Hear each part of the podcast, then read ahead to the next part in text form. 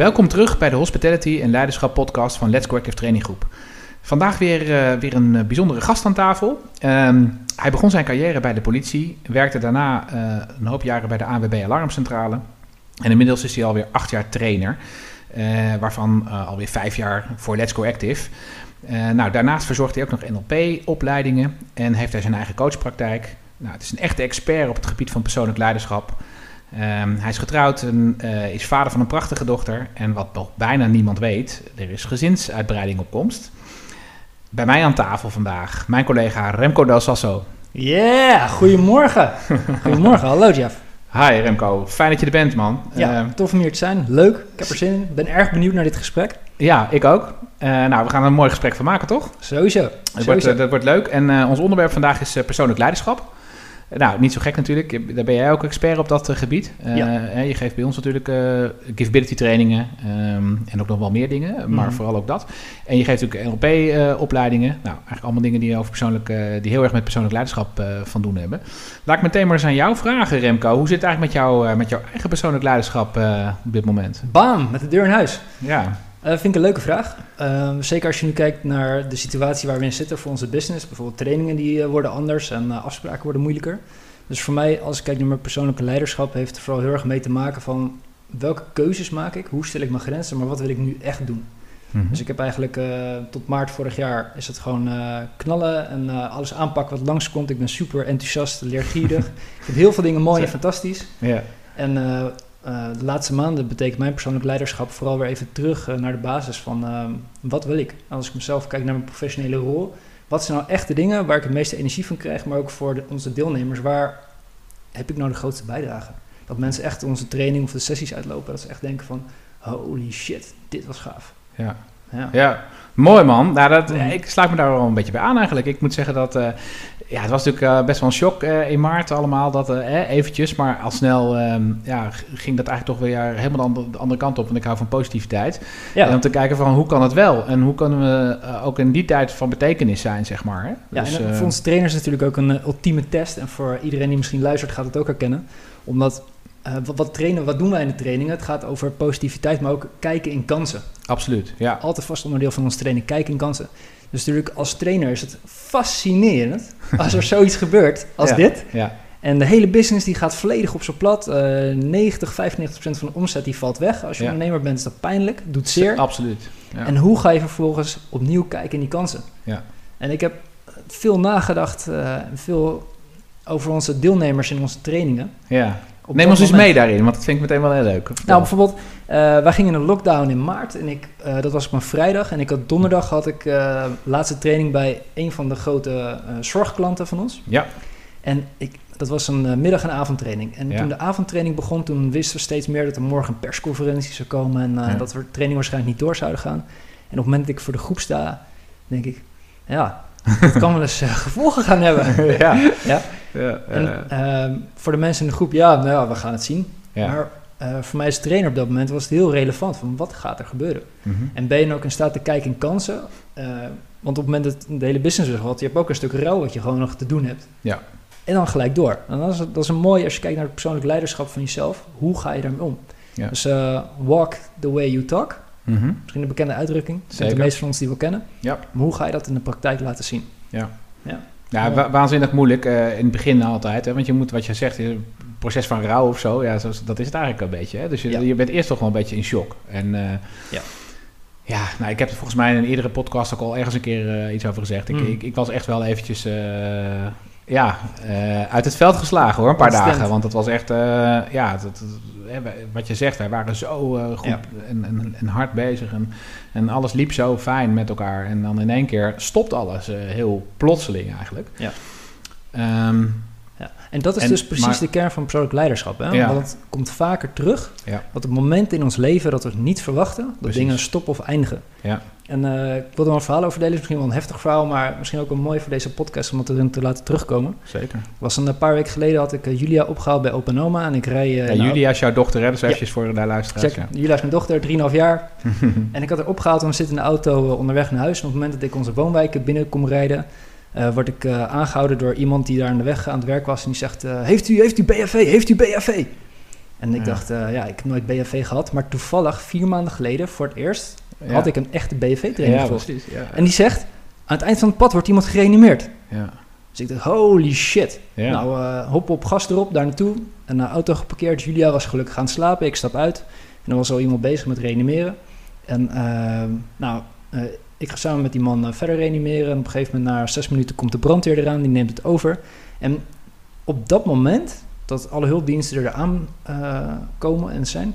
staan wij daar met alle mensen die 1 en 2 hadden gebeld. Die man die als eerste begon met reanimeren. Ik die het vervolgens van hem had overgenomen. En met heel veel buren staan we daar. En dan is het moment van jouw eigen persoonlijk leiderschap. Op het moment dat je zoiets gebeurt en je verwacht het niet, hoe pak je dat op? Ja. Hoe ga jij ermee om? Ja. Want ik had nooit kunnen bedenken op het moment dat ik mijn dochter ging halen bij opa en oma, dat dit zou gebeuren. En het gebeurt. Ja. Dat is niet een keuze, dat is Nee, gewoon een nee. feit. En hoe gaan we om met die feiten? Mhm. Nou, dat zie je ook. En dat is, als het gaat naar persoonlijk leiderschap, hebben wij de keuze hoe we daarmee om willen gaan. Ja. Dus dat is misschien een stuk rauwer, maar dat is ook heel erg bewust mee bezig zijn van wat willen wij nou eigenlijk? Ja. Zowel Nu, willen de luisteraars natuurlijk weten hoe het afgelopen is. Want eh, wat er, wat er gebeurd is. Hoe, hoe het- verder ging. Ja, niet altijd best. Wat je net zei, ik heb vroeger bij de politie gewerkt, dus ik heb vaker gereanimeerd. Mhm. En eh, deze man heeft het ook niet overleefd, was een hardloper. Van, eh, volgens mij eh, in begin 50. Tja. Laat een vrouw en twee dochters na. Dat is natuurlijk super heftig. Heftig, ja. ja. Ja. Maar je hebt niet geaarzeld eigenlijk en je hebt meteen gehandeld. Hè? Dat is wat je, Ja, wat ja. je deed. En, en dat is ook, eh, we zijn eigenlijk, en dat is ook persoonlijk leiderschap, best wel tot hele grote dingen in staat als het echt nodig is. Absoluut. Dat is ook wel gaaf om uiteindelijk om weer hè, te ontdekken dat, dat, dat, dat, dat je gewoon, als het, als het moet, dat je het ook kunt. En dat is een mooie van eh, het boek van Rutger Bregman, De meeste mensen deugen. Ja, precies. En alleen Ja. al die slogan, de meeste mensen deugen, dat zie je hier nu ook in terugkomen. Want hij legt uit in zijn boek dat vaak als het om persoonlijk leiderschap gaat, Mhm. dat als er dan bijvoorbeeld een incident gebeurt of op de werkvloer eh, is er ontstaat een ruzie of wat dan ook, of een eh, ander heftig iets, dat er niemand iets zou doen. Iedereen zou alleen maar toekijken. En dan Ja. geeft hij het voorbeeld van een auto eh, die te, te water gaat in Amsterdam. Mhm. En dat alle mensen van de kade gewoon het water inspringen om die persoon uit die auto te halen. Ja. En dat zag je bijvoorbeeld ook bij deze reanimatie. Want Ja. iedereen die langsliep, deed iets. Eh, iemand belde 112, iemand eh, ging op mijn dochter passen toen ik bezig was met reanimeren.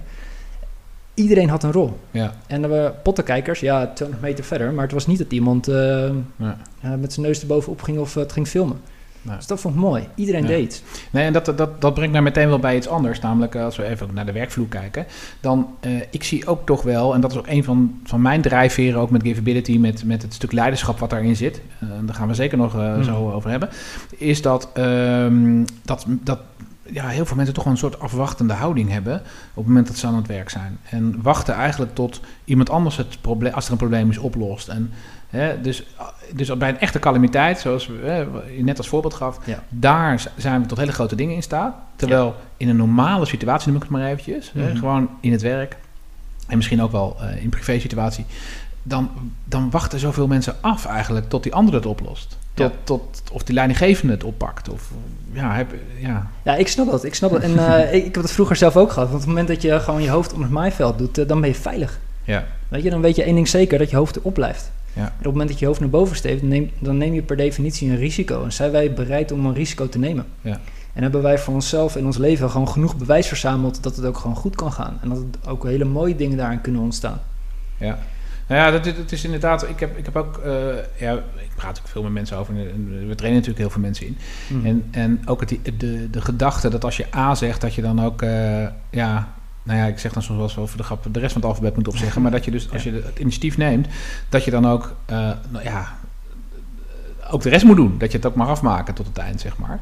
En dat we daar misschien wel niet op zitten te wachten soms. Hè? Dat er een hoop werk uit voortkomt. En dat is ook wel een belangrijke reden misschien. Nou, ik denk dat we- allemaal van die situaties kennen op het werk. Dat eh, iemand zegt: eh, Jongens, er is een probleem. Ik heb namelijk gezien eh, dat bij ons de voorraden niet worden aangevuld. Mhm. Oh, mooi. Kan jij dat even regelen dan? Ja, ja, precies dat. Ja. dat. Dat is precies wat ik dus bedoel. dan, dan zie jij dat dat- het gebeurt en dan ben je ook nog de lul dat je moet gaan oplossen. Ja, Dus je Ja. krijgt weer extra werk op je bordje. ja. En dat is eigenlijk misschien nog iets voor leidinggevenden om veel beter op te, op te pikken. Dat dat soort signalen dus niet betekent dat iemand dat dan ook maar meteen gaat doen, maar dat dat eigenlijk meer is. Kijk, dit is een signaal van oké, en daar moeten we wat Mhm. mee. Maar niet automatisch dat het ook diegene is die het dan moet gaan doen. Tenzij die het zelf natuurlijk leuk vindt, want dan Exact. wordt het wel weer een groeimoment, zeg Maar maar. dit is misschien ook een mooi bruggetje, want laten we het eens hebben over de leidinggevenden bij ons in Nederland. Ja, Wat voor leidinggevenden zijn dat?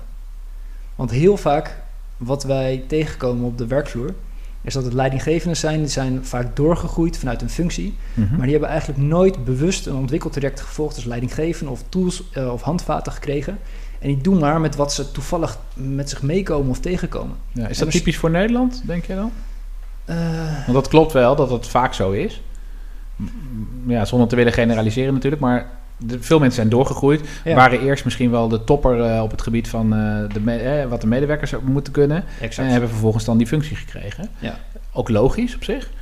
Maar Nou, ik weet, ik weet is niet het een bewuste keuze dan om te gaan leiding geven? Of, of zitten er andere moti- motivatoren achter, zeg maar? Want dat, kijk, een, een, een leidinggevende positie betekent vaak ook eh, dat je een hoger salaris krijgt. Hè? Dat je meer, ja, meer verantwoordelijkheden. Het is maar de vraag of je dat wil natuurlijk. Want Mhm. er komen ook wel meer verantwoordelijkheden bij kijken. Nou, bijvoorbeeld bij veel, eh, laten we in ieder geval eh, even beperken tot Nederland, want daar weet ik dan het meeste van. Heeft het Ah, oké. Ja, ja, nee. Bijvoorbeeld bij veel overheidsinstellingen, dan zie je dat mensen die bijvoorbeeld heel talent zijn op de werkvloer, dat die bijvoorbeeld worden gepromoveerd of bevorderd naar het niveau daarboven, of dat ze dus leiding gaan geven. Ja. Maar er wordt niet een vraag gesteld van één, willen ze het? Nee. Of twee, kunnen ze het? En drie, wordt de organisatie er beter van? Ja, zie, zie je dat echt? Heb je daar echt, echt, echt letterlijk zien gebeuren dat die vragen niet gesteld worden? Ja, of dat mensen zich onbe- onbe- onbewust daarvan zijn. Of er Mhm. niet genoeg over nadenken. Van, joh, jij doet het zo goed, je verdient gewoon een beloning. Nou, wat is gepast bij onze organisatie? Nou, dan ga je een trapje hoger. Wil je Ja. een trapje hoger? Nou ja, ik wil wel een trapje hoger. Maar dan minder of niet nadenken over het gevolg daarvan of de consequenties. Ja. Want als jij nog nooit leiding hebt gegeven en je gaat leiding geven, daar komt best wel wat bij kijken. Ja, het is, het is echt heel anders dan, dan wat je daarvoor deed. Ja. Het- het- er, komt hele, er komen zoveel dingen op je af. Ja. En ik, ik, ja, ik vind het fantastisch overigens om leidinggevende te trainen. Dat is, vind ik een van de allerleukste dingen om te doen. Ja. Eh, Waarom maar- is dat eigenlijk? Nou, vooral ook omdat... ehm, eigenlijk misschien heeft dat hier wel mee te maken. Om ze ook de power te geven... Ja. ehm, om het wel op een goede manier te gaan doen. En nou ja, dan kom ik toch weer met mijn knop op geven natuurlijk. Want dat, dat geldt in lei- leiding geven misschien nog wel dubbel en dwars. Dat met je knop op geven je veel effectiever leiding kunt geven. Ja. Dus die dingen en mensen dat te laten ontdekken. En, en daar dan in één keer wel die stap te, te laten maken om, om succesvol te zijn in dat leiding geven. En het zijn soms ook mensen die al jaren leiding geven. Die dan uiteindelijk Mhm. door een, eh, een paar dingen ja, gewoon anders in je, in je mindset, eh, of een aantal dingen te veranderen en daar misschien wat tools ook bij te krijgen, dan het wel heel goed te kunnen oppakken. En dan in één keer voelen van, hé, hey, het is eigenlijk heel leuk dat leiding geven. Mhm. Terwijl leiding geven misschien daarvoor, ja, als het eigenlijk niet zo werkt en het niet goed, hè, niet goed functioneert en je het niet voor elkaar krijgt, dan is het heel zwaar om Ja. leiding te geven. Je hebt heel veel, ja, je, en of als je als heel veel dingen aantrekt, problemen eh, naar jezelf toe haalt, zeg maar. Mhm. Nou, dan is het best wel een, eh, een uitdaging. Ga er maar aan staan. Ga er maar aan staan, ja, precies. En ga Ja. maar doen. Ja. Dus ook, eh, zeker als je jong leidinggevende bent, en daarmee bedoel ik jong, eh, dat je nog minder ervaring hebt. Ja. Ehm, hoe wil jij Mhm. En als jij een stip op de horizon zet, hoe ga jij het doen? Ja. Want dat je van de ene dag op de andere dag opeens leidinggevende bent, sta je daarbij stil. En stel jij voor jezelf een plan op om je bewuster in te ontwikkelen. Ja, het is namelijk niet meer zo, en dat is misschien wel het allergrootste punt, dat, eh, dat ja, een leidinggevende, we gaan niet zomaar uit van, oké, je bent leidinggevende, dus ik luister naar jou. Hè? Dat, zo werkt het niet meer. Je moet echt als leidinggevende vertrouwen winnen eigenlijk van de mensen in je team. Je moet eigenlijk het vertrouwen krijgen van, jij mag aan mij leiding geven. Dat is hoe, hoe het tegenwoordig natuurlijk werkt. Ja, Eh, vroeger was het misschien zo, oké, je wordt nu supervisor of manager. En dan, ja, dan keek iedereen naar je, oh ja, jij bepaalt het. En dat is hier en daar nog steeds zo, maar steeds minder, wat mij betreft.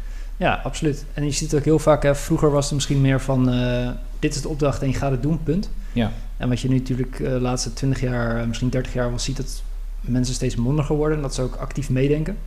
Dus vroeger was het eh, binnen de organisatie, dan zeg jij, nou jongens, eh, dit is de taak, Ja. ga het doen, Ja. punt. En wat je nu te doen hebt als leidinggevende is meer te zeggen, oké, dit is het probleem, hoe gaan we dit oplossen? Ja. En dat je daar als leidinggevende heel duidelijk de leiding in neemt en dat je ook hele duidelijke kaders stelt. En dat je daar tegelijkertijd je mensen dus veel meer mee betrekt dan vroeger. Ja. En dat je ook veel meer vertrouwen hebt in dat de meeste mensen deugen. Ja, En dat, maar is dat is ook echt zo, toch? Dat, Ja. dat, dat absoluut, zeker, 100%. ja. Ja.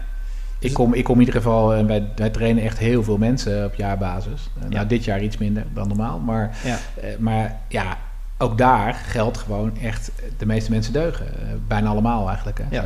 Misschien wel iedereen zelfs. Hè. Het, is, het is vaak ook, als het, als het niet zo is, dan is er vaak ook iets gebeurd wat dat getriggerd heeft of wat, daar, wat dat gemaakt heeft. Hè. Ja. Dat, dat, en Nou, en dan is het ook weer waanzinnig interessant om daar iemand uit te halen en uiteindelijk die knop weer op geven te zetten. Ja.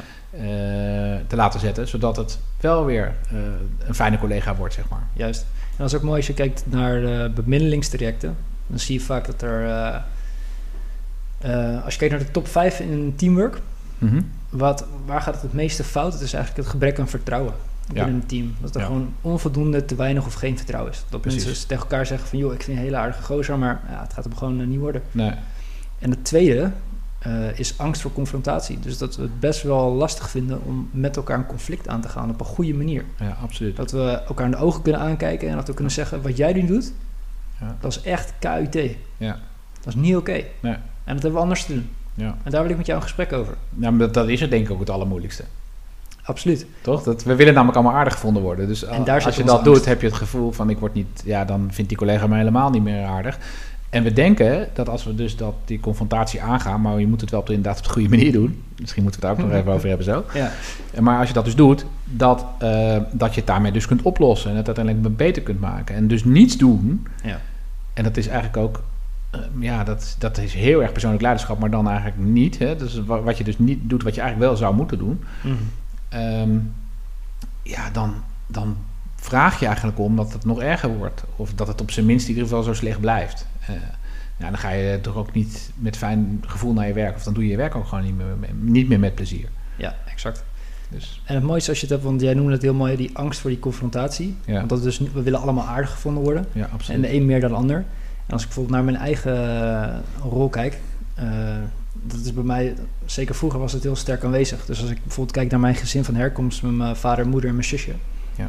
Dan was ik eigenlijk vanaf al heel snel altijd de bemiddelaar. Ik was heel goed in mensen bij elkaar brengen. Harmonie vind ik bijvoorbeeld ontzettend belangrijk. Mhm. En als je bijvoorbeeld eh, in een organisatie kijkt en je bent leidinggevende, of voor ons op het moment dat je trainer bent en je begeleidt bijvoorbeeld een trainer, dan heb jij wel die confrontatie goed kunnen aangaan. Ja, absoluut. Zeker als trainer, ook als je in een groep mensen zit, om dat te doen. Dus ik heb ook eh, bijvoorbeeld, als ik terugkijk in mijn systeem van herkomst, waar komt het nou vandaan? Mhm. Wat maakt nou dat ik bijvoorbeeld altijd van die harmonie ben, dat ik het lastig vind die confrontatie aan te gaan? En daar zitten altijd best wel mooie antwoorden. Ja. Zie je praat nu over systemisch denken eh, ja, uiteindelijk. Ja. Eh, Oké, maar ga door, want dat is eh, denk ik voor de luisteraars interessant. ik. Ja, want het mooiste is dus, iedereen heeft het systeem van herkomst altijd met zich mee. Dus je opvoeding, je jeugd, wat je daar hebt meegekregen vanuit je vader, je moeder, je opa's, je oma's, Ja, alles dus wat eigenlijk in alles wat je doet, speelt dat eigenlijk een, nou ja, soms een heel klein rolletje, soms een hele grote rol. Nou, sterker nog, eh, binnen coaching, Mhm. elke coachvraag, elke hulpvraag is altijd terug te herleiden naar het systeem van herkomst. Elke coachvraag. Oké. En als je dat beseft, dan zul je ook beseffen dat als je bijvoorbeeld naar de werkvloer kijkt, waar mensen in teams werken, dat elk teamlid dus altijd zijn eigen systeem van herkomst meeneemt naar de werkvloer. En op die werkvloer, daar ontstaat een nieuw team. En in dat nieuwe team, daar zijn dus heel veel verschillende dynamieken. En dan wordt het dus interessant om te kijken van binnen het systeem eh, op het werk, hoe, hoe functioneert dat? Ja. En degene die te veel conflicten aangaan of de, de minder verbinding aan kunnen gaan, wat is daar het verhaal van? En Ja. als leidinggevende, hoe kan je die daar ook mee helpen? En heel vaak ligt het antwoord in het systeem van herkomst. Ja. ja, interessant. Maar dat is, dat is best lastig voor eh, een individu, zeg maar, om dat eh, zo even boven water te krijgen als je daar niet in thuis bent in die materie. Ja, absoluut. En, eh, heb je daar een trucje voor eh, waar, wat mensen kunnen toepassen? Ik zal mijn trucendoos even open doen. ja. Nee, het is wat eh, soms wel heel leuk kan zijn om met je medewerkers te doen, of überhaupt met je collega's, is dat je gewoon eens vraagt van, eh, teken eens jouw systeem van herkomst op papier. En dan zet je gewoon eh, een plaatje voor je vader, je moeder en eventueel broers en zussen. Ja. En je zet ook een pijltje waar ze allemaal heen kijken. Mhm. En doe je allemaal rondjes of vierkantjes, of maakt niet zoveel uit. Ja. En je gaat dan op de werkvloer met z'n tweeën in gesprek, niet meer dan een kwartier, over jouw systeem van herkomst. Na het kwartier stop je ermee en dan teken je op een nieuw papiertje het bedrijfssysteem, dus het team waarin je werkt. Daar teken je alle mensen, ook rondje vierkantje en een pijltje waar ze allemaal naartoe kijken. En ook daar ga je het gesprek met elkaar over aan. Ja. En dit klinkt zo simpel, dit klinkt zo basis, Ja? maar het resultaat wat wij daarvan ophalen, dat is gigantisch ja, precies. Ja. Want- systemisch denken, dat gaat erover, systemisch werk, dat gaat erover om onzichtbare patronen zichtbaar te maken. Ja.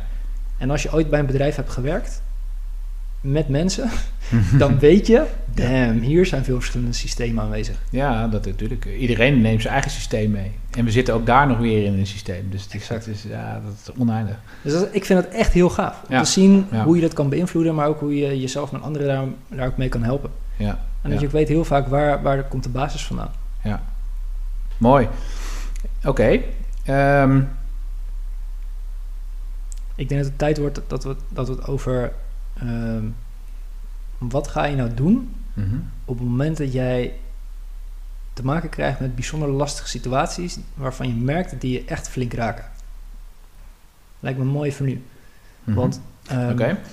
Dus ja, kijk, en dan in je werk eventjes misschien. Ja, of, je sowieso. het grote trekker? Dat, nee, laat hem voor nu even in het werk doen. Want wat wij heel vaak natuurlijk in trainingen tegenkomen, is dat er vaak weerstand op staat op het moment dat we gaan kijken naar waar heb je invloed op en waar heb je geen invloed op. Ja. En wat we consequent dan tegenkomen eigenlijk, dat mensen altijd zeggen van eh, ja, ik ben bij zoveel dingen ben ik eh, betrokken. En ik heb ook het idee dat ik daar invloed op heb. Of ik heb ook het gevoel dat ik daar wel of geen invloed op heb. Mhm. Maar dat mensen nooit precies weten wat ze nou eigenlijk aan het doen zijn. En dat hebben wij zelf ook. Ja. Dus dan is het interessant als je bijvoorbeeld gaat uittekenen en je weet dat het zo zit. Hoe kan jij nou zorgen dat je precies in de cirkel van betrokkenheid of invloed gaat staan waar je wil? En misschien kun jij een beetje uitleggen wat het is. Want de eerste keer dat ik het hoorde, dat was van jou. En ik Mhm. vind hoe jij dat uitlegt, dat vind ik altijd wel magisch. Dus mag, ik, mag ik bij deze het woord geven aan jou? De cirkel van betrokkenheid, bedoel je? Nou ja, kijk, het is natuurlijk zo dat je, er zijn heel veel dingen die, die ons bezighouden. Eh en dat zijn zowel werkgerelateerde zaken als privé-gerelateerde zaken.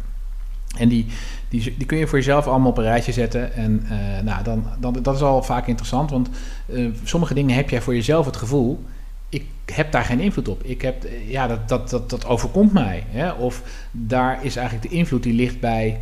Nou, wat ik eigenlijk er straks al even zei aan het begin van de podcast... van eh, mensen denken vaak dat ligt bij mijn leidinggevende... of bij het management van de organisatie bijvoorbeeld. Ja. Nou, dan zijn er bepaalde dingen waar je 100% natuurlijk hè, invloed hebt... waar je 100% zelf bepaalt... waar je helemaal zelf degene bent die van A tot Z een keuze maakt. Eh, dat is bijvoorbeeld je eigen houding... Of ehm, wat je hebt aangetrokken vandaag, eh, tenzij je natuurlijk een uniform aan moet of iets dergelijks, maar normaal gesproken, hè, dus eh, wat je aantrekt, of je wel of niet ontbijt, al dat soort dingen heb je 100% eigen, ja, jouw Mm. eigen invloed. En daar zitten heel, heel veel dingen tussen. En dat is eigenlijk ook die cirkel van invloed. Dus je hebt, je hebt dan zeg maar ehm, eh, dingen die je bezighouden. Je hebt dingen waar je 100% invloed op hebt. En je hebt dan dingen waar je wel invloed hebt, maar niet 100%. En soms een beetje en soms een heleboel. En het is waanzinnig interessant om voor jezelf eens te kijken van... wat zijn nou de dingen waarvan ik denk dat ik er geen invloed op heb... of weinig invloed op heb... en dan is goed na te denken van... oké, maar wat zou ik dan toch kunnen doen hier? Welke, eh, welke mogelijkheden zie ik dan toch? En als je daar wat langer over nadenkt... of wat meer mee doet, ook in, in een training Mm. doen we dat bijvoorbeeld ook... dan komen mensen in één keer tot de conclusie... ja, ik heb er eigenlijk toch wel invloed op. En als je dan eenmaal het gevoel ontstaat dat je er wel invloed op hebt... dan dan vergroot die kans zich nog verder. En dan zie je in één keer dat je er eigenlijk veel meer invloed op hebt nog dan je in, in eerste instantie dacht. En ja, ik ben, ik zeg zelf altijd, ik, ik ben er ook heilig van overtuigd, als het gaat over je werk, ben jij ja, in staat om overal invloed op uit te oefenen. Letterlijk overal. Zelfs als je een heel groot concern werkt en er is een raad van bestuur en dat is heel, heel ver weg voor jou, dan nog kun je daar invloed op uitoefenen. En hoe? Nou, je kunt op zijn minst namelijk in gesprek gaan met jouw leidinggevende erover. Of misschien wel met iemand anders, hoger nog in de organisatie. Als daar, een- Maar dat is best wel wat, wat je zegt, hè? Op alles binnen je werk ja, heb je invloed. Heb je invloed, ja. ja. Ik kan me voorstellen dat best wel wat mensen daarmee... eh, dat je die... eh, Ja, maar het is ook dat je zelf altijd een keuze hebt. Hè? En, die, en maak je, en dat gaat dan weer voor mij heel erg over het leiderschap, wat we ook bij in Givability heel graag willen, dat mensen zelf aan het stuur gaan zitten. Dat we dus niet denken van, ja, heb ik dan wel of invloed? Nou ja, laat ik het toch maar niet doen dan. Maar dat ze denken, nou, laat ik, laat ik eens kijken wat ik wel kan doen. Hè? Dus het gaat veel meer uit van het positieve, van wat kan ik wel, Ja. dan wat kan ik niet. En ja, ik zie in ieder geval eh, vaak, als we met dit soort dingen werken, ook in trainingen en in trajecten en, eh, of, of met mensen in coaching, dat eh, in, aanvankelijk we vaak denken dat we maar weinig invloed hebben, dat er weinig dingen zijn waar wij ja, iets kunnen toevoegen of waar we eh, misschien wel iets kunnen veranderen. Dat, maar als je wat verder doorkijkt en wat verder in dat proces komt, dat ja, het eigenlijk ja, dat, dat, dat het zo gek niet kan zijn of je hebt er invloed op. Ik heb bijvoorbeeld Ja. een voorbeeldje, was een, was een bedrijf En dat was ook een heel groot bedrijf. En uh, er was een medewerker, we waren bezig met facilitaire organisatie. Uh, en er was een medewerker en die zei op een gegeven moment toen we het hierover hadden van ja, ik vind eigenlijk dat wij uh, hier helemaal niet duurzaam werken in, in deze organisatie. Ja, we scheiden eigenlijk het afval niet goed en nou ja, had allerlei voorbeelden. Mm. En ehm, want ik, had ze namelijk gevraagd van ja, wat, waar zou je nou meer invloed op uit willen oefenen? En ik vond het zo mooi dat dit voorbeeld kwam. Want dit was echt iets van wat, ja, dat lag echt bij het management van de organisatie. Er was zelfs uh, iemand mee belast, zeg maar, met dit soort, uh, waar dit dan ook in de portefeuille zat. En um, aanvankelijk dacht diegene, ja, die irriteerde zich daar, daar wel aan, maar ja, heb ik daar zelf invloed op? Dus ik toen hebben we, hadden we daar een gesprek over. En toen uh, op een gegeven moment zei nou, ik ga daar gewoon eens... ik ga toch eens even met diegene die dat dan in die portefeuille heeft... Ga ik, gewoon dat is, ik ga het gewoon eens aankaarten. En dat heeft hij dus ook gedaan. En heel mooi, toen we elkaar later weer spraken... Toen zei hij, ja, nou, ze gaan er, er wordt een hele vergadering over uh, belegd. En ja, ik, ze heeft ook gezegd dat ik wel gelijk had daarin. En dat daar echt wel stappen gezet moesten, moesten worden. En ze hebben hem dus ook gevraagd om mee te denken uiteindelijk. Nou, was iemand die, ja, die echt in, in de catering binnen, in de organisatie uh, werkzaam was. En, uh, ja, en met die dus nu eigenlijk door iemand van in het management van de organisatie gevraagd werd om daar aan mee te denken. Nou, dat is, dat is een voorbeeld, even een voorbeeld, van hoe, dat, hoe zoiets kun, dus kan gaan. En ja, bij dit soort voorbeelden hebben we vaak het idee, ja, maar dat is, daar kunnen wij helemaal niks mee. Nee, daar kun je dus wel wat mee. En het mooie is, als je zelf aan het stuur gaat zitten, dan heb je dus veel meer invloed. Ja. Um, en dat maakt het ook allemaal veel leuker voor jezelf natuurlijk. Want als je eenmaal gaat ontdekken dat je met die invloed dus ook dingen in gang kunt zetten, dingen kunt realiseren, wauw, dan gebeurt er mm. wel, uh, dan gebeurt er wel iets. Hè? Uh, ja, en dat, zo kijk ik ook naar, naar dat persoonlijk leiderschap. Als het gaat om lastige situaties, dat je dus niet bij de pakken neer gaat zitten, maar dat je. Uh, en, en eigenlijk als in een soort van slachtofferrol gaat zitten. Maar dat mag wel eventjes hoor, je mag er best wel even van balen. Maar ergens is het toch goed om dan een stapje te gaan maken en te gaan nadenken van hoe kan ik hier nou toch weer invloed op uitoefenen. En hoe wil ik er invloed op uitoefenen? Want zeker als je het hebt over die cirkel van betrokkenheid en invloed, dan is het ook heel mooi. Wat doe je nou met de onderwerpen waar je wel een klein beetje invloed op kan hebben, maar dat op een gegeven moment ook snel stopt, maar je hebt ze toch elke dag mee te maken. Ja. Nou, dat kan vaak zijn er twee dingen volgens mij uh, ontzettend belangrijk. Het ene is loslaten. Ja. En het tweede is accepteren. Ja. En dan de vraag. Ja, ik zou, ik zou zeggen. Uh, ja, ik zou dat loslaten misschien nog wel um, loslaten. Uh, en alleen kijken naar accepteren persoonlijk. Ja, maar misschien nog wel krachtiger. Ja. ja. Kan je het accepteren? Nou ja, um, en dat, dat, nou, weet je natuurlijk ook wat wij doen, is uh, ja, soms moet je de situatie accepteren. Hè? Mm. Um, kijk, dat, dat in één keer uh, we bepaalde dingen niet meer konden, dat we nu zeg maar met maatregelen te maken hebben, dat zullen we moeten. De, ja, ik vind dat je dat dan zullen we de situatie moeten accepteren. En daar dus dan weer op aan moeten passen. En moeten kijken van hoe, hoe kunnen we het dan toch laten functioneren. En dat is dan weer die creativiteit. Maar in veel gevallen moet je natuurlijk niet de situatie accepteren. Ja, uh, ik, ja bijvoorbeeld, bijvoorbeeld als je irriteert aan een collega... of je irriteert je aan iets of je bent ergens niet mee eens... dan kun je wel zeggen, ja, ik moet het accepteren. Maar wat je dan eigenlijk doet, is dat goed vinden eigenlijk. Hè? Dan laat je het eigenlijk gebeuren. Dan laat je ook dat het, dan blijft het. Ja. Terwijl um, ja, dat wil je natuurlijk niet. Dus daar zul je uiteindelijk dat niet moeten accepteren. Maar dan moet je dus iets anders accepteren. Nou, wat moet je dan accepteren? moet je dan naar gaan zoeken natuurlijk. ligt dan helemaal aan de situatie. Dat kan bijvoorbeeld zijn dat je moet accepteren dat die collega dus niet begrijpt dat, wat dat met jou doet bijvoorbeeld. Of niet begrijpt wat de impact daarvan is op de organisatie of weet ik veel wat. Exact. Ja. En als je dat dan accepteert, dan, dan ga je ook meteen weer denken in, in mogelijkheden en in invloed. Want dan heb je namelijk dan, dan, dan ga je vanzelf nadenken over: oké, hoe kan ik dan die collega daar bijvoorbeeld eens bewust van maken? En dan ga je dus al heel anders te werk dan als je gaat irriteren en je gaat met gestrekt been vertellen: hou, kap daar nou eens mee of uh, doe het nou eens niet. Weet je, dus dat is. Ja, dat vinden we moeilijk, hè? En dat, en dat is heel moeilijk, maar dat maakt het ook dat bespreekbaar maken dan uiteindelijk makkelijker. Ja, dat is een mooi, uh, mooi voorbeeld. Toen ik bij de AMB werkte, op een gegeven moment kwam ik erachter dat uh, op een dag dat ik eigenlijk drie keer zoveel werk uh, verzet als een andere collega. En niet toevallig één dag, niet twee dagen, maar gewoon eigenlijk altijd. En als ik dan aan het eind van de dag keek hoeveel dossiers hij had behandeld en hoeveel uh, klanten die had geholpen, dan was ik altijd een drievoud daarvan. Ja. En dan, dan, keek ik op een gegeven moment overdag, ja, wat, uh, wat doet hij nou? Wat zit hij nou uh, daar te doen achter zijn bureau? zit hij uit zijn neus te eten? Nee, nee, hij lijkt wel gewoon bezig. Doet hij nou hele grote, goede, spannende dossiers? Nou, ook niet echt, nee, nee. Dus op een gegeven moment mijn irritatie die begon te borrelen en te koken. En dan toch nog een belemmering voelen om het uit te spreken. Om wat voor soort reden ook. Ja, hij werkt er al langer, hij heeft meer ervaring dan ik. Hij, hij zal het wel beter weten, hij weet wel wat hij doet. En eh, ja, wie ben ik nou om daar wat van te zeggen? Ik werkte daar toen denk ik eh, Ja. twee jaar. ja, Ja, en dan kom je net een beetje kijken in een organisatie. ja.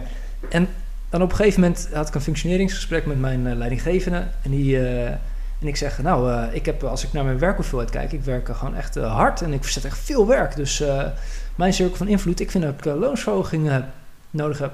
Ja. En hij kijkt me aan en ik zeg, ja, ik, eh, ik zal het overleggen met een collega. Het gesprek erop zei hij, nou, je krijgt het niet. En weet je waarom niet? Ik zeg, ja, hoezo krijg je het niet? Nee, Ja. nee, vertel. ja. En hij zegt, ja Remco, wat het is, eh, ik heb jou nog nooit eh, boos gezien. Dus ik, wat? Nou, ik, dus ik zei, moet ik nu uh, stoel door het gooien? Ja, Nee, dat was niet helemaal de bedoeling. Maar wat ik daarvan geleerd heb, is dat eh, zeker in je persoonlijke leiderschap heb jij dus heel erg uit te dragen wat je emoties zijn. absoluut. Kijk, in de westerse wereld, bij ons zijn we vaak eh, academisch opgeleid. Eh, een collega van mij zei laatst maar heel, we zijn academisch mishandeld. of we, zelf, we, zitten, we zitten maximaal in ons hoofd. Ja. Maar wat we te doen hebben als we goed persoonlijk, le- persoonlijk leiderschap hanteren, dat we ook echt die emoties laten zien. Ja. En Frans Timmermans, die nu in de ehm, Europese Raad zit volgens mij. Mhm. Eh, interessante man trouwens. Als je nog politiek wil volgen, eh, een leuk, leuke vent om eh, te volgen. En hij zei heel mooi van... Zeker in de politiek, dan denken we soms dat de emoties onze vijand zijn. Omdat we daardoor belemmerd worden of niet meer helder kunnen nadenken. Maar juist een echte leider, en ook jij als in je persoonlijk leiderschap... je hebt die emoties te laten zijn, maar ook die te laten zien. Ja. Het kan nooit zo zijn in je persoonlijk leiderschap of als je werkgever bent of leidinggevende, dat jij dan altijd maar met je hoofd met je mensen communiceert. Ja. Je hebt daar je gevoel te betrekken. Ja. En eh voor mij betreft eh, laat je een traan of eh, zeg je gewoon wat het met je doet. Mhm. Maar je hebt die eenheid te laten stromen tussen die hoofd, het hart en het buik. Ja. Want dan komt het echt goed tot z'n recht. Nou ja, kijk, ehm, we hadden het net over dat ik had het, ik noemde net het accepteren, zeg maar. Ja. Ehm, en het belangrijke is om het altijd bij jezelf te houden. En dus we- wat, wat veel mensen doen, is we leggen een probleem of een ja, iets wat het ook maar is, altijd is de schuld van de ander of het ligt bij de ander. Dus het begint al bij dat je het eerst, dus, dat je het altijd bij jezelf, eerst bij jezelf zoekt. Een ander ding is dat op het moment, en dat gaat heel erg over wat jij ook nu net zegt, als je dan iets bespreekbaar gaat maken of als je dan merkt van iets doet iets met jou, dus dat Mhm. leidt dus tot een bepaalde emotie, dat je dat ook moet gebruiken in datgene wat je tegen diegene zegt. Dus het gaat niet om dan te gaan over dat iemand iets wel of niet moet doen. Het gaat er meer over wat doet het met jou. Dus je, het gaat over kwetsbaarheid dan ook. Hè? Exact. En eh, dat vind ik ook wel een heel sterk. Dat is ook een hele sterke kracht. Ook een heel, heel belangrijk iets in persoonlijk leiderschap. Jezelf kwetsbaar durven op, opstellen. En dat, Ja. dat, dat is ook meteen iets wat heel, wel heel veel mensen natuurlijk heel moeilijk vinden. Omdat ze kwetsbaar wordt toch nog Mhm. steeds wel een beetje gezien als... ehm, als je kwetsbaar opstelt, dan is dat een soort van zwakte of zo. Ja. Maar dat is het absoluut niet. En, en, en ja, het is, het is juist een kracht om je kwetsbaar op te stellen. En bovendien, met dat kwetsbaar opstellen, krijg je die ander... Die la, je laat die ander ook veel meer denken. Dus als jij zegt van... Ja. eh, laten we even naar die, die collega waar je over irriteert. Of tenminste, ja, je irriteert over iets wat iemand niet doet. Mhm. Als jij inderdaad zegt, nou, eh, tegen diegene zegt van, weet je, en als, je, als dat, dat dan gebeurt, dan gebeurt er dit en dit met mij. Hè, dat is waar, vaak ook waar die collega, of misschien wel je leidinggevende, ehm, snapt, eh, dat hè, vaak, hè, ook niet 100% van de gevallen natuurlijk, maar wel, vaak wel snapt, ja, wat er dus fout gaat. Exact. Terwijl met puur te vertellen wat er fout gaat, dan krijgen we actie-reactie en dan gaan we toch in de verdediging en dan eh, krijgen we eigenlijk een wel eens niet eens verhaal. Want Ja, dan vinden we zelf het dat het niet gebeurt. Ja, precies, precies. Ja, dat spelletje kennen we allemaal heel goed, hè? Ja. Kijk, met die collega was het vooral interessant van... eh, op het moment dat ik, toen ik wel het gesprek aanging... en dan moet je je voorstellen, op een gegeven moment... als je het eh, al een paar weken hebt uitgesteld... en dan ga je het gesprek aan dat je emoties helemaal tot aan het plafond zitten. Gewoon eh, sky high. Ja. En als je dan het gesprek aangaat... dat je zelf dan... je voelt je hartslag, die, die voel je kloppen. Ja. En je gaat het gesprek aan. En volgens mij mijn eerste openingszin was... eh, Waarom heb jij vandaag maar de helft van het werk gedaan wat ik vandaag gedaan heb? Ja, ja, ja, precies. Ja, dat is heel erg tegenkant. Dat is heel erg meteen... ja, ik ging er vol in. Ja. Minder kennis dan nu. ja. En de reactie van die collega was gelukkig wel heel relaxed. En eh, wat ik daarvan geleerd heb, dat ik die dingen veel eerder mag uitspreken, omdat ik Ja. het uiteindelijk gewoon op een hele goede manier kan. Ja. En voor die situatie zelf was het dat die collega, die bleek richting een burn-out te gaan. En eh had nogal wel wat redenen dat hij minder werk verzette. Hm. Maar daar kom je dan pas achter. Ja. Maar die collega die had jou waarschijnlijk heel hoog, zetten, eh, heel hoog zitten. Want daardoor is diegene is naar jou wel, heeft hij goed gereageerd. Vaak gebeurt het tegenovergestelde. Namelijk op het moment dat jij je aangevallen voelt en die- iemand gaat met gestrekt been erin. Wat de meeste mensen doen, is die, ook al weten ze dat jij gelijk hebt, gaan ze Mhm. toch daar tegen vechten. Omdat, ja, het, het voel- dat heeft ook weer met emotie te maken. Het roept een emotie op van, eh, jij beschuldigt me ergens van, dus ik ga daar tegen, tegen in. Ja, En dat is een hele sterke. Hè? Dus alleen al daarom is het niet verstandig om dat te doen natuurlijk. Ja. En- En het is ook een hele mooie waar ons systeem dan vaak de fout in gaat. Omdat we bijvoorbeeld, we hebben dus één negatieve ervaring, omdat we ons gevoel misschien te veel hebben laten spreken door bijvoorbeeld die boosheid er direct uit te gooien. En dat die ander dus ook boos reageerde en dat het daardoor fout gaat. Ja. Maar wat bepalen we onbewust, dat hebben we zelf niet door, maar wat bepalen we onbewust voor onszelf? De eerstvolgende keer dat deze situatie weer gebeurt, Ja. ga ik niet meer mijn gevoel erbij betrekken, ga ik alleen nog in mijn hoofd zitten. ja. Eh, En, het, en dat is eigenlijk gewoon helemaal verkeerd. Nou, eh, Of maar- tenminste niet... in sommige situaties is het fantastisch om alleen je hoofd te gebruiken. En in sommige situaties juist alleen je gevoel. Ja. Maar het gaat niet om het een of het ander. Het gaat om dat het constant in balans is. Maar uiteindelijk neem je toch een beslissing op je gevoel. Ik hoop het wel. Ja, ik hoop het wel. eh, nou ja, dat- Maar ga maar eens na, eh, als ik eh, naar een van mijn eh, jeugdliefdes ga. Mhm. eh, ik heb wel eens, eh, eigenlijk tot mijn 25ste, heb ik altijd relaties gehad waarvan mijn hoofd zei, dat zou een match voor jou zijn. Het cv is goed, alles klopt, ziet er goed Ja. uit. Ja, past wel bij me, dezelfde hobby's. Maar waar, mijn gevoel eigenlijk volledig ondergeschikt was. Het Mhm. moest wel kloppen, Ja. en dat had ook een reden. Maar dat heb ik de eerste 25 jaar van mijn leven zo gedaan. Bizar. Ja. Ja. Dus dan, en dan kom je op een stuk kwetsbaarheid. Want ik durfde daarvoor Mhm. die echte kwetsbaarheid van mezelf nooit te laten zien. Nee.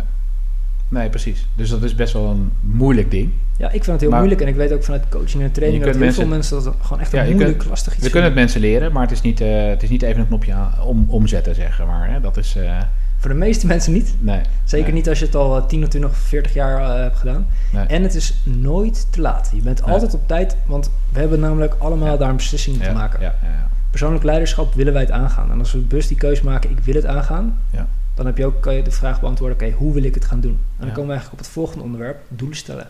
Ja. Want als er één iets belangrijk is, eh, als het gaat om persoonlijk leiderschap, wat is jouw doel? Ja.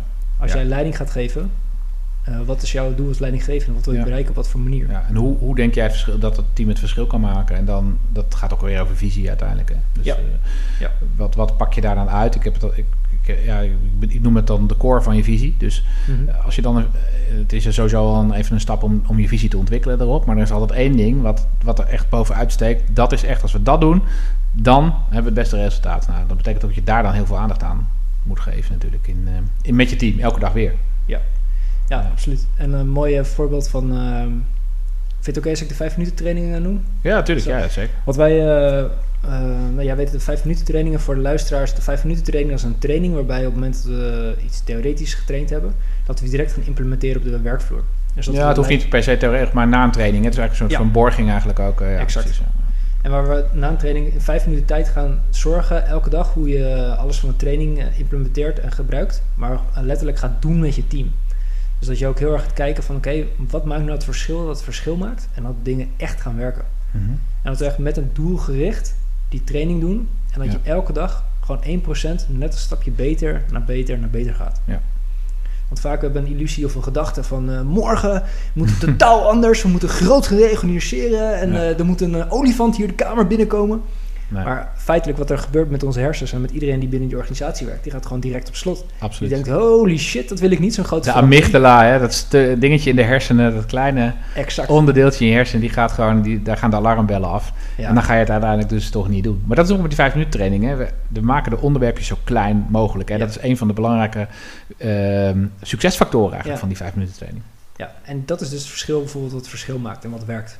Hou vaak de dingen nog belachelijk klein. Maar is dat ook in, überhaupt zou je dat kunnen zeggen, in persoonlijk leiderschap, dat je niet, eh, dat het ook ga- vaak gaat om zet kleine stapjes in, in de richting die je op wil? Ja, absoluut. Want het is, eh, je bent Grote mag wel natuurlijk, maar het is, het is meer dat het, dat, ja, of niet? Nou, wat, hoe ik het vaak vergelijk is, eh, ik hou zelf heel erg van de bergen en jij volgens mij ook. Toch? Ja. Ja, zeker. Ja. ja, wij kijken hier nu tijdens de podcast ook uit, jongens, op een heel mooi eh, berglandschap. Nou, als je de foto's ziet van onze podcast, dan zie je dat, eh, dan zie je dat in de studio hebben we een hele wand met een berg. En het mooiste als je het hebt over persoonlijk leiderschap en doelen stellen. Ja. Dat is eigenlijk alsof je die berg opklimt en ehm, dan heb je twee keuzes. Ja. De eerste keuze is eh, je gaat eh, je rugtas pakken en je klimt die berg op en je bent er helemaal gefocust gericht op de top halen. Ja. Want op het moment dat je op die top staat en eh, je kijkt over de hele bergketens, dan heb je succes als je je doel behaalt en dan is het cool en dan weet je, dan ben je trots op jezelf. Ja. Dat is één, de eerste optie. De tweede optie is op het moment dat jij die bergtocht gaat maken en je pakt beneden aan de berg je tas, Ja. dat je ook bedenkt, oké, onderweg is een heel mooi meertje en daar wil ik gaan lunchen. Mhm. En misschien wil ik ook nog wel even eh, zwemmen. Het is misschien wel ijswater, maar ik heb gehoord eh, dat het be- best goed is voor je lichaam, dus dat ga ik doen. Ja, En dat je ja ook- jij bent zo gek, dat weet ik. Dat je dat I know. Ja. voor een andere podcast. Ja, ja. En dat je ook bewust bent van, oké, eh, na dat meertje, op een gegeven moment komt ook nog een prachtig stukje grot Ja, met hele mooie tekeningen. Daar wil je ook kijken. ja, precies. En dat je voor jezelf onderweg bepaalt, wat zijn nou de punten onderweg naar de top die je ook nog wil aandoen. Ja, wordt het wel een hele mooie reis dan. Een prachtige reis. Ja, en anders wordt het een... eh, En sterker nog, als jij nooit die top haalt, nee. in het eerste scenario, dan is je gewoon je volledige plan is gewoon helemaal mislukt. Ja. Het is gewoon helemaal gefaald. Ja, word je depressief Precies, nou, van, ja toch? Ja. En dan bij, terwijl bij de tweede optie, dan denk je, nou, ik heb in ieder geval dit nog gedaan, dit Ja. nog gedaan, dit is ook mooi. Ja, alleen die top niet, nou ja, oké, ja, Ja. volgende keer. Ja, precies. Dus ja. voor onze psychologie, voor onze hersens werkt dat veel fijner. Ja, absoluut. Ja. Dus die kleine stapjes, ook in je persoonlijk... We zijn super hard van onszelf vaak. We moeten heel veel. Ja. We moeten heel veel. Ja. Kap ermee. ja. Maar, maar dat is ook weer omdat we in ons hoofd zitten. Ja, exact. We moeten veel meer ons gevoel eh, Ja. leiden daarin. Ja. Ja.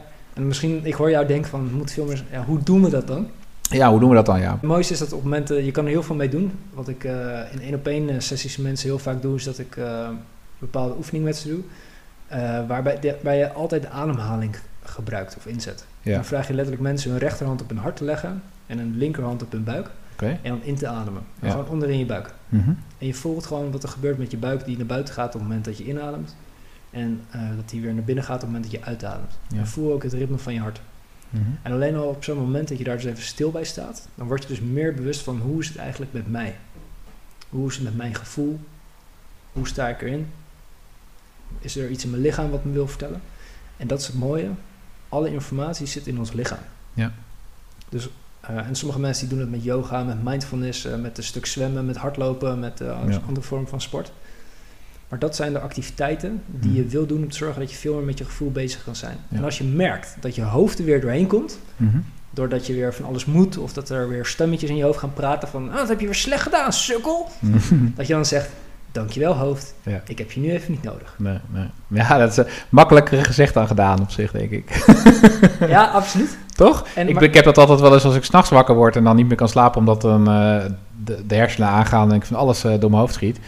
Dan, en dan heb ik allemaal ideeën ook en zo. Ja, dan, dan, nou ja, dan word ik steeds wakkerder eigenlijk. Ja. Dan, dan zeg ik ook wel eens, en nu even niet, ik, ik wil nu gewoon lekker slapen. Maar het werkt alleen nooit. Nee, maar helpt, helpt zo'n kleine stap jou wel dus, is dan de vraag. Als jij je weet van jezelf, van, nou, dit is een eerste kleine stap, en Ja, je wordt er meer bewust van. Hm. Dat je, en je stelt ook jezelf een doel dat je dus s'nachts best wakker mag worden en dat je ook super goede creatieve ideeën wil hebben. Want eh, jouw kennende is het gewoon één grote eh, brainstorm eh, fase die er dan doorheen komt. Ja, soms te veel. Maar goed, oké. dat. Ja, maar en wat doe jij als het te veel is? Ehm, nou ja, dan, dan, dan ja, dat, dat, ja, dat weet ik eigenlijk niet. Daar zou ik eens over na moeten denken. Of zou ik eens bewuster moeten, naar moeten kijken. Want soms denk ik van, oké, nee, nee laat, ik, laat ik me nu eerst focussen op iets. En dan, dan kan ik dat ook. Hè, dus Ja. dat, dan, dat dan weer wel. Eh, en soms laat ik het gewoon gebeuren. Eh, maar het gaat mij meer dan omdat het een on, onhandig tijdstip is, in dit geval. Ja. Maar ik kan me ook voorstellen dat dat voor iemand anders ook op een ander tijdstip kan zijn dat het eigenlijk niet zo uitkomt. Of eigenlijk wil je, ja, wil je Hmm. nu veel meer naar het gevoel en je gaat toch weer denken eh, dat, Ja. dat het lastig is dus. Ik heb twee complimenten voor je. Kijk. Het eerste compliment is, als ik naar je luister, dan heb jij een geweldig hoofd. Of geen idee waar die ideeën precies vandaan komen. Maar dat het zo creatief is, echt, daar mag je jezelf gewoon een schouderklopje voor geven en zeggen... Damn, ik ben creatief, dat is mooi. Dat is ook het heeft te maken met Dank je. erkennen jezelf... Alsjeblieft. met erkennen jezelf zijn, maar dat we ook echt kunnen ontvangen. Dat we ook echt binnen kunnen laten. Want in onze training hebben we het vaak, zet je knop op geven. Ja. En de andere kant daarvan is, zijn we ook in staat om te ontvangen. Ja. Als onze klanten zo blij zijn met alle service die we doen, dat we ook echt kunnen zeggen, die mensen aankijken en zeggen... Dankjewel. Dankjewel. Ja. Dat vinden we echt heel spannend en moeilijk. Net als Ja. complimentjes eh, geven. Dat vond, kon ik ook nooit, maar ik, eh, de laatste jaren ik heb dat geleerd ook. Dus dat, Ja. dat, maar dat is ook heel belangrijk. is En dat is een heel goed gevoel ook. Exact. Hè? Ehm, ja. Dat is wat anders dan krijgen overigens. Even voor de luisteraars, want we hebben het vaak over geven krijgen. Maar krijgen gaat echt over dat je iets doet omdat je er zelf beter van wil worden. Ja. En dit is ontvangen. Dat is meer, ja, als iemand dan iets moois tegen jou zegt, dan Laat je het binnenkomen. laat dat ook echt even binnenkomen. En, en dan volgt eigenlijk die dankjewel, die volgt dan gemeend vanzelf eigenlijk ook. Hè. Dat hoef je niet eens over, dat gaat ook vanzelf. Ja. Dat is ja, mooi. Ben, ben je nog benieuwd naar het tweede compliment? Ja, Ik denk dat jij toch wel wat weg hebt van Leonardo da Vinci of Albert Einstein. nou zeg. Doe eens gek Remco, hé. I know. Ja. Kijk, die mannen die, die sliepen, en we, zullen ook waarschijnlijk vrouwen zijn geweest, alleen de geschiedenis laat ons veel meer weten over de mannen. Dat die mannen die sliepen vier uur per nacht. ja, ja, ja. En dat is het langste wat ze sliepen en dan overdag deden ze nog een aantal hazenslaapjes. Mm. En zij schrokken dan wakker op een gegeven moment en dan hadden ze een super creatief idee en dan gingen ze er direct mee aan de slag. En dat is ook hoe ze verklaren dat Albert Einstein of Leonardo da Vinci dat die zo geniaal waren. En Einstein die heeft er een mooi stukje over dat eh, hij gaat dan overdag doet hij powernaps. Dan legt hij zo'n zware kei in zijn hand en dan gaat hij liggen op een bankje. En op het moment dat hij in slaap valt, dan valt die kei uit zijn handen en dan schrikt hij weer wakker. Mm. Want de fase van je hersens, vlak voordat je zeg maar echt in Ja. de slaap schiet, dat ben je het meest creatief. Ja, ja, precies. Ja. Ja, en je zorgt er ook voor dat je niet te lang... Want dat is altijd het punt van als je even een kleine nap doet... Als je dan echt in slaap valt en je, en je wordt anderhalf uur later wakker... dan Oeps. ben je de rest van de dag gewoon niks meer waard. Dan ben je gewoon totaal gesloopt. Ja. Eh, Dus, dus maar, oh, dat is wel een goede tip trouwens hoor. Want ik, eh, Hey, misschien moet ik het gewoon omarmen dat, eh, dat vroeger wakker worden. Ja. Nou, dankjewel Remco. 20, 30 minuten max. Ja, ja, Ja. precies. Ja. En wat je nu al zegt, hè, dat omarmen, dat is ook Mhm. wel een heel belangrijk aspect als het gaat om persoonlijk leiderschap. Want vaak binnen persoonlijk leiderschap, als er iets niet is wat, we, wat er is, en of we moeten heel veel van onszelf, dan hebben we heel vaak de neiging om, we breken er doorheen, we klimmen erover, we slaan het aan gort, we laten er niks van over, we stormen met een ram, eh, gewoon eh, alles klein. Terwijl wat Ja. we veel vaker te doen hebben, gewoon omarmen. Ja. Want vaak als we, als we er doorheen willen beuken, dat kost heel veel energie. Zeker. Maar dat brengt ons niet in harmonie met wat we te leren hebben of wat we te doen hebben. Nee. Terwijl op het moment dat we in staat zijn te omarmen. En daarmee met omarmen bedoel ik dat we mogen zien wat er is. Dat Ja. we mogen zien wat er echt is. Mhm. Dat we dan op een diep, veel dieper niveau meer in verbinding komen met onszelf. Ja, daar had ik ook een mooi gesprek over met uh, Margot van Brakel in de vorige podcast. Mhm. Over eh, verbinding maken. Het begint natuurlijk met verbinding maken met jezelf. Daarna Ja. kan je verbinding maken met de ander. En dan da- er komt nog een derde stap, namelijk verbinding maken met het geheel. Ja. Ja, dat sluit er wel heel mooi bij aan, moet ik zeggen. Dus als je die nog niet geluisterd hebt, eh, luister, eh, luister de, de, de, de podcast van, eh, met Margot van Brakel. Heel interessant. Het gaat ook vooral ook weer daarover. Ja. Mooi. Dus Hey Remco, ehm, we naderen een beetje het einde van ons, eh, van ons gesprek. time flies. Maar ja, maar goed, we, eh, we werken heel eh, nauw met elkaar samen, hè, vaak. En, eh, dus we gaan ongetwijfeld nog wel vaker een keer samen dit doen. dat denk ik dat is ook. een Ik heb superleuk. vermoeden. Ik, ik, heb jou, ik wil jou ook even vragen, omdat jij vandaag natuurlijk de gast bent. Ja. Heb jij een ultieme tip voor onze luisteraars? Ja, dat denk ik wel. En laat ik me een metafoor geven. Dat er is een onderzoek geweest naar kinderen op een schoolplein die aan Mhm. het spelen waren en wanneer ze het meest creatief waren. En kinderen op een schoolplein ehm, zonder hek Mhm. Zijn creatiever dan kinderen met een hek om het schoolplein heen.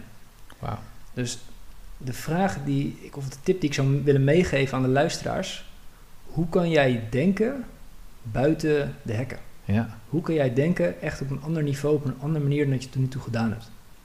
fantastisch. Wat zijn de mogelijkheden, wat kan wel? Als je merkt dat je in cir- cirkeltjes loopt, Mhm. hoe zorg je dat je eruit stapt en vanaf een helikopter gaat kijken wat is hier aan de hand? Dus eigenlijk dat hek gewoon weggehaald voor jezelf. Ja, en, en misschien is dat het heel lekker, misschien is dat maar een deel van het hek, of misschien wil je juist het hek hoger maken. Oké. Maar ervaar maar, als je je bewust bent van het hek waar je mee zit of waar je tegenaan loopt, Mhm. hoe kan jij daar veranderingen in aanbrengen? En misschien wil je de kleur veranderen en als er stekels op het hek zijn, haal die stekels lekker weg. Mhm. En misschien is het juist een heel vriendelijke hek van natuurlijk hout. Ja, Of misschien wil je gewoon het hek weglaten. En dat je Ja. vrij bent om van het schoolplein af te lopen. ja. En waar ga je dan naartoe? Wie kom je tegen? Wat ga je zeggen? Als alles mogelijk is, wat zou je dan doen? Wauw, ik vind hem echt fantastisch. En als je die nou, eh, ik, ja, ik zit even verder, maar- dat, dat, ik ga dan altijd meteen na- nadenken. Maar als je dit nou voor een leidinggevende, want dit kan toch voor iedereen, maar als je in- naar je manier van leiding geven, dan kan je dit misschien ook wel toepassen. Ja, absoluut. En dat is vaak, ja, en dan vaak we- als leidinggevende denken we er is optie A of er is optie B. We Ja. hebben deze keuze of we hebben deze ja, keuze. ja, precies. Ja. En mijn woorden, er zijn, of niet eens mijn woorden, vo- voornamelijk afkomstig van heel veel managementgoeroes. Er zijn altijd meer dan twee opties. In elke situatie Altijd. Ja. Er zijn altijd meer dan twee opties. Ja. Dus als iemand tegen jou zegt, je mag A of je mag B, bullshit. Precies. Er zijn altijd meerdere opties. Ja. Het is niet zwart, het is niet wit, het is ergens, er is van alles mogelijk. Altijd, Ja. altijd. Vol van overtuigd. Nou, dat, dat, dat vind ik ook. Ja. Denken in mogelijkheden. ja. Fantastisch, Remco. Bam. Echt fantastisch. En dat, dat vind ik ook wel misschien eh, de, de boodschap van deze hele podcast. Hè. Eh, persoonlijk leiderschap, maar denk vooral in mogelijkheden. Eh, Denk je dat het een beetje te vat is voor de luisteraars? Want we gaan natuurlijk een flink tempo van hak op de tak met jaren aan ervaring hier over de Ja. vliegen. Nou ja, dat zou kunnen. Dat, eh, dat, eh, ja, dat weet ik niet eigenlijk. Eh, ik, ik hoop het wel. Maar we hebben altijd de mogelijkheid, als je vragen hebt of als je denkt van hé, dat vond ik nou wel heel interessant, maar hoe zit het dan precies? Of ik, ik snapte iets niet, of ik zou daar meer over willen weten, of ik heb misschien nog een mooi voorbeeld. Nou, al die dingen, stuur alsjeblieft een mail naar podcast.letsgoactive.nl. En wij komen heel graag in een eh, volgende podcast terug op jouw vragen. ehm, of, eh, of gebruiken je voorbeeld. Of eh, nou ja, we, we, we zullen daar, en uiteraard zullen we je naam noemen. ehm, Sowieso, horen, ja. ja. horen we graag van je. Dus podcast.letsgoactive.nl. Remco, jij ontzettend bedankt voor dit fantastische gesprek. Ik, zie eigenlijk alweer uit naar het volgende gesprek dat we met elkaar hebben. En het is overigens wel grappig even voor de luisteraars nog, want wij zitten natuurlijk ook heel vaak samen in de auto als we echt samen een training eh, eh, doen. En dan hebben we ook altijd dit soort gesprekken. Hè? Dus het, eh, ja. En dan Ja, kom ik altijd helemaal stuiterend geïnspireerd weer thuis. En, en Remco ook, dat hoop ik. En dan, en dan, ja, dat is mooi. Zo ontstaan ook weer mooie nieuwe dingen. Jij wilt, nog, jij wilt nog iets zeggen? Ik ben helemaal voldaan. Hey, dankjewel Remco voor, eh, voor dit mooie gesprek. Aan de luisteraars, dankjewel voor het luisteren. En uiteraard eh, heel graag tot de volgende podcast. Eh, abonneer je op je favoriete podcastkanaal, zodat je geen enkele aflevering meer mist. En ehm, nou, fijne dag nog voor nu. Of een fijne avond als je hem s s'avonds luistert. En ik zou zeggen, graag tot de volgende keer. Tot de volgende keer.